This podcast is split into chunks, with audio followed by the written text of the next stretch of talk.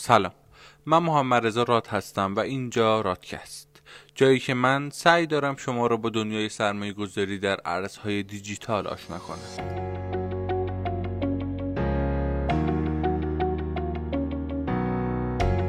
تو این اپیزود رادکست من در مورد سرمایه گذاری های بلند مدت روی ارزهای دیجیتال باهاتون صحبت می‌کنم.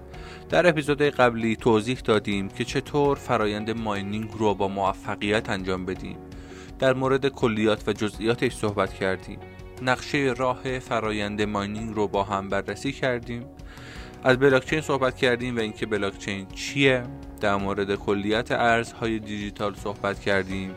و گفتیم اصلا چرا باید درآمد دلاری داشت و چرا باید به ارزهای دیجیتال به چشم درآمد ویژه دلاری نگاه کرد. در مورد نقشه راه پول درآوردن از ارزهای دیجیتال با هم صحبت کردیم و مبحث ماینینگ رو با هم بستیم. البته به زودی یک دوره تخصصی ماینینگ هم برگزار می‌کنیم که بعد از گذروندن اون دوره شما می‌تونید به عنوان یک متخصص حوزه ماین و ماینینگ فعال بشید و یک درآمد بسیار خوب داشته باشید هم به عنوان یک ماینر هم به عنوان یک مشاور ماینینگ.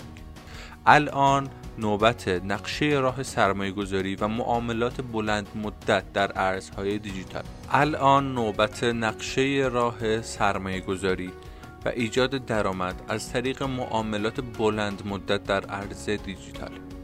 برای باز کردن مبحث معاملات ارزهای دیجیتال باید قبلش یه ذره در مورد ارزهای دیجیتال تخصصی تر صحبت کنیم و ببینیم وقتی از ارزهای دیجیتال صحبت می کنیم دقیقا چی رو داریم میگیم.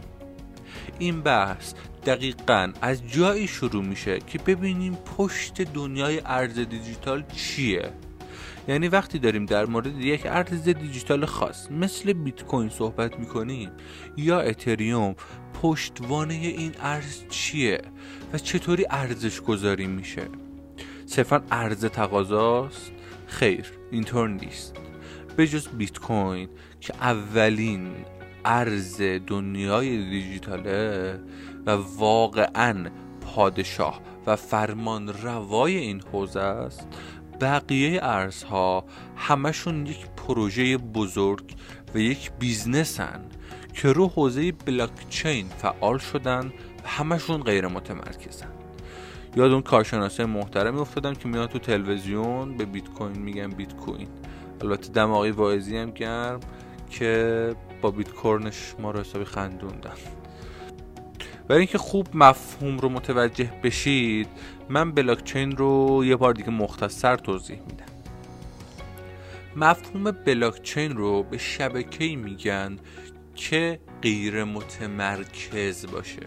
یک شبکه غیر متمرکز یعنی اطلاعات اون شبکه برای تمام افرادی که به شبکه دسترسی دارند یا می‌خوان دسترسی داشته باشن در دسترس باشه. و اصلا نباید اینطور باشه که داده ها در یک نقطه جمع آوری بشن و یک عده خاصی فقط امکان مشاهدش رو داشته باشن. به همین تعریف ساده میگن بلاکچین یک بستر اطلاعات که غیر متمرکزه حالا روی این شبکه غیر متمرکز میان و پروژه تعریف می‌کنن. و جذابیتش برای من اینجاست که هر روز ابعاد دنیای ارزهای دیجیتال گسترده تر میشه و هر روز عجیبتر و جالبتر از قبل میشه. به جز بیت کوین بقیه ارزهای دیجیتال یک پروژه و یک business پشتشون دارن. مثلا اتریوم. در واقع اتریوم یک ساختار مالی غیر متمرکزه و یک نوع فناوریه که اجازه انتشار اپلیکیشن ها رو روی بسترش میده. در واقع اتریوم بلاکچینش رو گسترش میده و بعد به عنوان یک میزبان اون رو در اختیار بقیه قرار میده تا بتونن ازش استفاده کنن. در اختیار کی قرار میده؟ در اختیار مؤسسات شرکت ها و business هایی که خودشون قدرت یا علت ایجاد یک بلاکچین جدا رو ندارن. برای مثال میزبان ارز دیجیتال تتر میشه. تتر میاد از شبکه بلاکچین اتریوم استفاده می‌کنه و در ازاش کارمزدهای شبکه به اتریوم پرداخته میشه. در واقع به این صورت تتر به هزینه های راه اندازی یک بلاکچین جدا نیاز نداره. حالا اتریوم که شبکش رو در اختیار بقیه می‌ذاره در ازای در اختیار گذاشتن بسترش از کاربرهای مستجرش اتریوم دریافت می‌کنه. و بعد به اونا هم میگه که تمام تراکنش های مالیتون هم باید بر پایه اتریوم باشه. پس اینطوری برای خودش هم درآمد کسب می‌کنه و مدام خودش رو به واسطه دیگران گسترش میده و هم به خاطر تقاضای بالایی که این اپ ها و ارزهایی که روی این بستر هستن به وجود میارن قیمت اتریوم هم میره بالا. خب این یه مثال ساده از اتریوم بود و یک بررسی خیلی سطحی داشتیم ازش. ما 4100 تا ارز دیجیتال داریم که تقریبا پشت هر کدومشون یک ایده خاص و کاملا متفاوته. ولی قطعا ما نمیریم همشون رو بررسی کنیم. و این اپیزود از اینجا شروع میشه که برای پیدا کردن بهترینشون برای سرمایه گذاری چه سنجه هایی رو باید بررسی کنیم. شما باید بتونید ارز رو تحلیل کنید و تحلیل کردن یک دارایی مالی مثل ارز دیجیتال متدها و روش های متفاوتی داره که من چهار روش اصلیش رو بهتون میگم. یک تحلیل به روش technical. دو تحلیل به روش fundamental. سه تحلیل به روش sentimental و چهار تحلیل به روش روانشناسی بازار. حالا یه توضیح کوتاه از اینکه هر کدوم از اینها چیه؟ من بهتون ارائه میدم تا با کلیت کار آشنا بشید.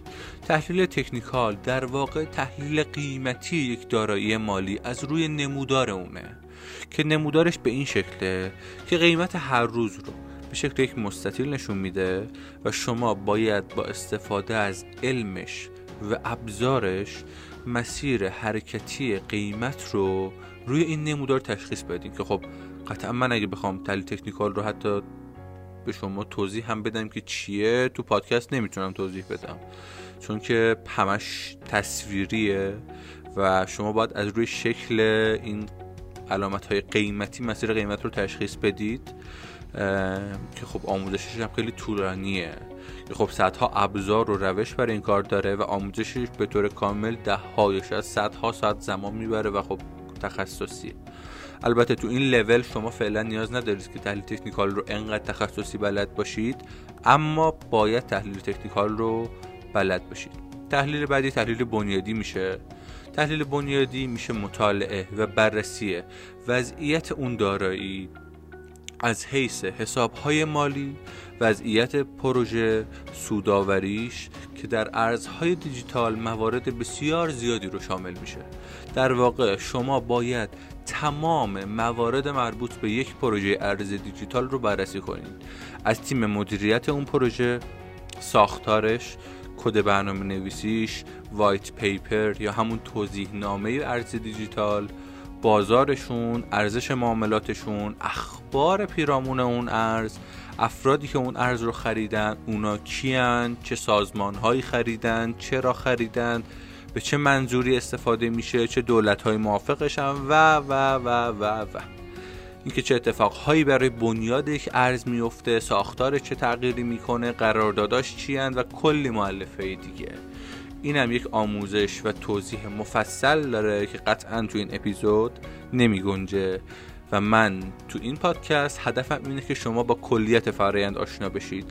نه اینکه fundamental یا تکنیک ها رو بهتون یاد بدم که خب قطعا تو این بستر پادکست نمیشه. خب اینا همشون میشه تحلیل بنیادی. قدم بعدی تحلیل sentimental ه که بهش میگن تحلیل احساسات بازار. و فرایندش به این صورته که شما باید بتونید احساسات پشت یک روند سرمایه ای رو تشخیص بدین. دقیق تر اگه بخوام توضیحش بدم اینطور میشه که به طور کلی اصولا قیمت ها تحت عرضه و تقاضا شکل می‌گیرن.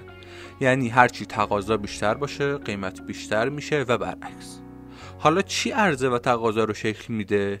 احساس مردم از بالا یا پایین رفتن قیمت یک دارایی. برای اینکه بهتر متوجه شین با مثال بیانش می‌کنم. شما اگر به منظور سود کردن وارد یک بازار مالی شده باشید هنگام فروش یک دارایی حستون اینه که اون دارایی قرار قیمتش بیاد پایین یا فرصت بهتری شناسایی کردین. و دقیقا کسی که از شما می‌خره حسش اینه که اون دارایی قرار قیمتش بره بالا. پس در نگاه کلی این احساسات ماست که به بازارها جهت میده. دقیقا بازار ارزهای دیجیتال هم به همین شکله. حالا این موردی که من گفتم یه مورد کوچیک ساده در مورد احساسات شکل دهنده جریانه. احساساتی مثل ترس، طمع، امید، عصبانیت و حتی خوشحالی می‌تونن جهت بازار و قیمت یک ارز دیجیتال رو عوض کنن. به تحلیلی که به بررسی این احساسات با استفاده از یک سری علائم مشترک در بازار می‌کنه میگن تحلیل سنتیمنتال یا تحلیل احساسات بازار. و تحلیل آخر هم میشه تحلیل روانشناسی بازار. یعنی از لحاظ منطقی سمت و سوی بازار رو مشخص کنی. اینکه بررسی کنید که غالبا سرمایه گذاران درشت در چنین موقعیت هایی چی کار می‌کنن یا رفتار قیمتی اون ارز. وقتی فلان اتفاق براش میفته چه شکلیه؟ و روی رفتار معاملهگران و مدل حرکت قیمتی تمرکز داره. و شما برای اینکه تبدیل به یک معاملهگر قوی بشید باید در دو تا از این تحلیل ها شاخص باشید که حتما اولیش تحلیل تکنیکاله و دومیش رو خودتون باید انتخاب کنید. تحلیل تکنیکال شروع و پایه اصلی تحلیله. شما برای فهمیدن کلیت بازار باید در قدم اول مسیر قیمتی ارز رو بتونید بفهمید. تا اینجا هرچی گفتیم صرفا در مورد پیدا کردن اون ارز بوده. حالا در مورد اینکه چطوری اون ارز رو بخریم از کجا بخریم چه مدت نگهش داریم کجا نگهش داریم و کی بفروشیم تو اپیزود بعدی رادکست صحبت می‌کنیم. مرسی که من گوش دادین و امیدوارم مطلب این قسمت براتون سخت و سقیل نبوده باشه. خلاصه که دمتون گرم. اگه سخت بود دوباره گوش بدید و اگر سوالی داشتید از ما تو اینستاگرام بپرسید. من محمد رضا راد و اینجا رادکست. جایی که من سعی می‌کنم شما رو با دنیای سرمایه گذاری در ارزهای دیجیتال آشنا کنم.